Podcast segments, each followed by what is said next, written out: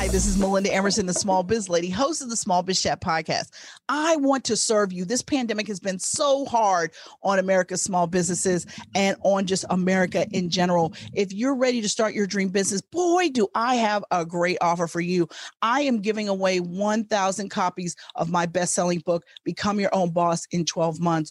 Over 100,000 people have this book. It has been printed in multiple languages around the world. And I wanted to find a way to serve America's small businesses in this pandemic. And so I am giving away a thousand copies of my book. All you have to do to get your copy is head over to beginmybiz.com slash free offer to, you know, sign up for your copy. All you have to do is pay shipping and we will mail one out to you. I am so excited about this. I want to serve you. Grab your copy today. Ending small business failure Welcome to the Small Biz Chat podcast with the number one small business expert, Melinda Emerson. Melinda's goal is to end small business failure, and she'll give you the information you need to succeed and live the life you dream of. Now, here's the small biz lady herself, Melinda Emerson. Hi, everybody. I'm Melinda Emerson, the small biz lady, America's number one small business expert. And I want to welcome you to Small Biz Chat now, the Small Biz Chat podcast is a peer to peer interview show that gives small business owners a way to get invaluable business insights. Now, the goal of Small Biz Chat is to end small business failure. And we want to give our small business audience an opportunity to hear sage advice from multiple angles. With that, let me introduce my guest, the founder of Newcastle Finance. Her name is Kathy Svetina, and she is going to talk to us about how she became a part-time CFO for women business owners for nearly 14 years. She did senior level financial planning and analysis for Fortune 500 companies. And she saw firsthand how financial information was used to drive companies forward. And she wanted to offer those same kinds of services to small businesses so they could be healthy and sustainable. So for more information about her company is newcastlefinance.us. Kathy, welcome to Small Biz Chat Live. Thank you so much, Melinda. I'm really happy to be here. All right. So tell me how you became a part-time CFO. Like, how did you say, you know what, corporate America, I'm done with you guys. I'm to go help the little guys. How did you make that decision and, and how has that been working for you? That's exactly kind of like what actually happened. You know, I was in the corporate America for almost a decade and a half. And what always really bothered me about that was that these large corporations have huge departments to take care of their finances. I mean, they have the tax department, they have the accountants, the financial analysts, the strategy people. But when you go into the small business space, no one's really doing that for them. I mean, they have the accountants and they have the bookkeepers, but they're really concerned more about the current pieces and what happened in the business and what happened in the past but when it comes to the future and the mapping of the strategy of the business, no one's really doing that for them. And they are not financial wizards, the business owners. They're there because they really love the product and they enjoy the service that they're giving. So they're really missing that crucial piece of the finances is how do you actually take that data that your accountants and bookkeepers are giving you and how do you actually plan for the business? So that's when I said, you know what, I'm going to leave the corporate America and I'm going to try to help them. All right. So I know one of the things that a lot of business owners say, I want to be a million dollar business, right? Everyone, that's like, that's this like magical goal. But, you know, we heard earlier that only 4% of small business owners ever get there. But I think that it's a little bit of a misnomer to run a million dollar business. And I and I wanted you to sort of like break down for us sort of like the secrets to running a million dollar business because I think people really I don't think people really understand what it means. Yeah, and, and, there's a good point when it comes to a million dollar business. What does that really mean? Does that mean a million dollars in sales? Does that mean a million dollars in profit? Does that mean a million dollars in cash? So those are kind of different, those are different forms of how you want to go and classify a million dollar business. So for the purposes that I want to talk about, the million dollar business is a business that's actually making a million dollars in sales annually. So when you're getting to that point of the business ownership, that's usually when the business becomes a little bit more complex and there's a lot more processing. There's a lot more financial planning that needs to happen than just what happened before. So usually business owners are very comfortable with looking at their checking account and actually seeing the money, the cash that they have in the bank account. I have the money in the bank account, I'm good. But the problem with that is when you come to those levels, that's when you really start to think about the future of your business and how you're actually planning for it. And if you are not having the right processes and the right planning, financial planning in place, the business can actually start to unravel. There's a lot more complexity and there's a lot more planning that you have to be doing at those levels. So there's an old rap song where he says more money, more problems. So is that is that what you is that what you're trying to tell me that this is what happens like million dollar business you think you want that you might not, right? Because it's kind of complicated. Yes. Yeah, it is more money, more problems, but it's actually different type of problems. So you can actually have get to a point, believe it or not, when you have too much cash in your bank account. And I actually call that lazy money because, you know, you have it in your bank account, it looks good, it looks great, but the problem is it's not really doing anything for you. Right. And what's worse is because of the inflation, it, the inflation is actually chipping away all that money. So right. instead of having that in your bank account, it's looking at it and saying, what could I actually be doing with the money that I'm getting a good return on it? Do I want to invest it in my own business? Do I want to invest it in more people so that I can grow if that's what your goal is? Do you want to, for example, invest? Do you have to invest in an equipment? Or even you can actually go and start buying other businesses, and that's going to give you a good return. So, looking at it from a perspective of what do I have right now and how can I better use these resources so that they're going to give me a good return? That's really interesting because is it typically when someone gets to about a million in revenues when they really need to be thinking about bringing a CFO in house versus no. just kind of using a, an accountant or, or whatever? Like, tell me about when does someone need to be thinking about a CFO in their business? So there's a difference when you're bringing someone in house, that means they're actually going to be on your payroll. The problem with that with the CFOs is they're really expensive. And when you're in the million dollar sales, you don't really need someone full time in your business at that point. Mm-hmm. But you do need that expertise. You need that strategic financial expertise that your accountants and your bookkeepers are just not able to provide. But that's where the fractional CFO step in. Mm-hmm. So what a fractional CFO does, and that's actually in the in the name piece too, they are offering the same type of CFO level service, but they're doing it at a fraction of a cost and they're doing it at a fraction of a time. So instead of paying someone, you know, for 40 hours a week, you're only paying them for five, 10 hours, or however long you need them for, and whatever support that makes sense for your particular business. Mm-hmm, mm-hmm. So without the CFO, you can tend to miss some of the things that are going on with your finances, right?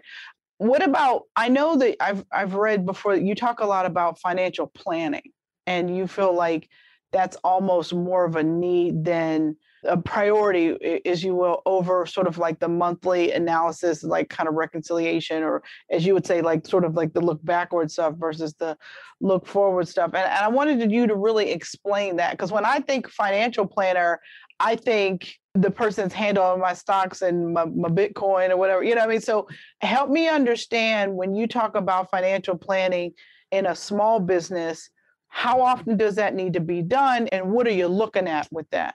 Yeah. So, first of all, before you do any of the financial planning, you have to have that foundation in place, which is where your data comes in the all the stuff that your bookkeeper and an accountant are putting in. If you don't have that done well it's you know as the saying goes you have garbage in garbage out unfortunately. So that is the piece of the foundation. And once you have that that in your you know accounting system and you know that it's accurate then you can put on top of the financial planning and how often you should be doing it. It really depends on the type of business you have and how complex it is and how established you are. So I also work a lot with businesses that are they're just starting up with the startups. So startup is a completely has a completely different planning cycle than an already established business, right? That's already making six six million dollar figure in sales. But the way how I like to explain to my clients that there are essentially two seasons that you should be looking at. So I like to think of it the fall planning and the spring planning. So since we're in the spring already, that is where you actually do strategic planning of the business. You're looking at it from a three to five year plan. Where do you want to be three to five years from now? What do you need to, what are your goals? And most important is how are you going to get there? How are you going to achieve them? So that's mm-hmm. when you're putting your projections, your budgets together for the next three to five years. You're putting a plan, right? And in the fall is where you're actually preparing. You're preparing for the next year. And that is where you put the budgets together. And the budgets are how much do you think you're going to be selling your products and your services for? All of your expenses that you're going to be putting in, the cash that's going to come into your business. So these are all the pieces that you should be looking at. And when you're doing that, you have to keep in mind that the environment is going to change, the business is going to change, and you're probably going to have to take a look at the budget later on and do another forecast. So the forecast is basically what it means is that you know you're using the budget for the 3 months and then things happen. You're going to have new contracts, new clients come in, new expenses. You want to be updating it. So it's a living document. It's not like you you put a budget together and you put it in a desk and that's done, right? it's a it's a plan you want to look at it through the monthly planning through the monthly monthly cycle and also when you're doing your forecasting so that's when i say when i mean you have to do the financial planning so then in the fall is that when you're doing your tax planning that's a part of it too because you do want to make sure that you're planning for taxes as well and want to sit down with the accountant to make sure that how are the purchases that you're planning for how is that going to affect your taxes so that's a piece of it yes mm-hmm. Mm-hmm. so from a CFO perspective, what do you think people need to do better as they're inching up to a million dollar business? Like there's some stuff they need to kind of be paying attention to in order to get to a million and then beyond. What are some of the key things that they should be looking at when they see themselves having major growth? I think the the main thing that people don't do is they don't take a step away from the business and look at it from a 10,000 foot view, right? they're very embedded in the business. They're very embedded in the details. But when you're starting to grow your business when you're really seeing the momentum is where it really pays off when you take a step back and say where am i really going? What mm-hmm. is my goal? And especially if you want to sell your business three five years down the road you the way how you operate right now is going to be a lot different if you just want to run it. For example, you have to do succession planning, putting all the processes, together. How who's gonna you know are, are you gonna be selling it or are you gonna be giving it off to an employee to your partner? These are all type of questions that you should be asking yourself when you're looking at your business strategically mm-hmm. Now, one of the other things I wanted to ask you about was when is it time to go to a bank for financing, whether it's line of credit or an actual loan for the bank if you're if you're in sort of like growth mode? The best time to go for a line of credit is when you don't need it because at that point you are not going to be desperate you're not you're actually going to talk to a couple of bankers you're going to get better terms you're going to be able to have this kind of sober mind and compare different because essentially what it is is comparison shopping. You want to get the best term that you can so that when you do actually need the line of credit or any other loans that you need that it's going to be able to support you in a better way and that you're getting terms. So you're not getting 20% interest because you know that's just terrible but you're getting something that really works for you. And the best time to do it is when you actually don't need it all right. And last question. So, what is the biggest, best business advice you could give to someone that's inching close to a million dollars in revenue? The best thing that I can give would be plan, really plan, plan, plan. You have to be proactive about your business, not reactive. And to get there, you know, you can there's actually tools out there that you can be using, especially if you're going to do them in a DIY style versus using someone like a fractional CFO. And, you know, this is not sponsored in any way, but I really love these two tools. They're called the Spotlight Reporting and the Fathom, and they both integrate with whatever accounting software you have, whether you have QuickBooks, whether you have Xero, they both integrate and they'll be able to guide you through the planning process into actually putting your KPIs in place so that you can see your financials and you can actually get the insights from it, what you need to support in your business. I love it. I love it. Thank you so much, Kathy. You have provided some great insight. And actually, I'd never heard of those two tools. So you're actually educating me tonight. All right, Kathy, what's your favorite podcast? I am a huge NPR nerd, and I love How I Built This by Guy Raz. I listen to that mm. podcast too. I really like that podcast as well. I'm a big NPR nerd too. Kathy, what's your favorite business app? You know, given that I did not grow up in US and English is not my first language, Grammarly. Oh, okay. Well, you speak English pretty good. I wouldn't have guessed you didn't grow up here. Thank you. That's I like Grammarly too. Okay, next question. What is your favorite old school marketing tip? simple. Talk to people. Talk to as many people as you can. Pick up the phone, right? It's like, come Mhm. on, old school as you can get. Kathy, what is your favorite business book? I thought that Billy's gonna take this one, but because he did, I will. Building a Story Brand by Donald Miller. Hands Great. down, my favorite. Uh, that's a great book. That's a great book. and my favorite business book is Disrupt You by Jay Samit. I think if you want to disrupt the world, start by disrupting yourself. Listen, you guys are awesome. Thank you so much for being here. If you want more information about how to start and grow a successful small business, head on over to my blog, succeedasYourOwnBoss.com, to get more information. And we always say here at Small Biz Chat, our mission is to end small business failure. But I leave you with this you never lose in business, either you win or you learn. God bless everybody. Good night.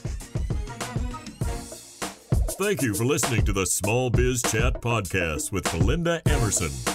For more resources and small business success strategies, visit succeedasYourOwnBoss.com. Subscribe to this podcast wherever you listen to podcasts and join us next Wednesday.